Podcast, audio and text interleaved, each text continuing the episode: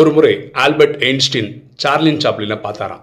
அப்போ அவர்கிட்ட சொன்னாராம் நீங்கள் ஒரு வார்த்தை பேசாமல் உலகத்தையே சிரிக்க வச்சுருக்கீங்க வாழ்த்துக்கள்னு.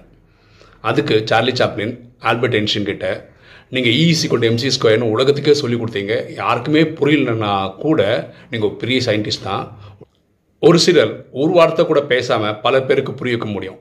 ஒருத்தர் எவ்வளோ பேசினாலும் பல பேருக்கு புரியாது. இதுதான் வாழ்க்கை. Let's accept and move on எண்ணம் போல் வாழ்வு.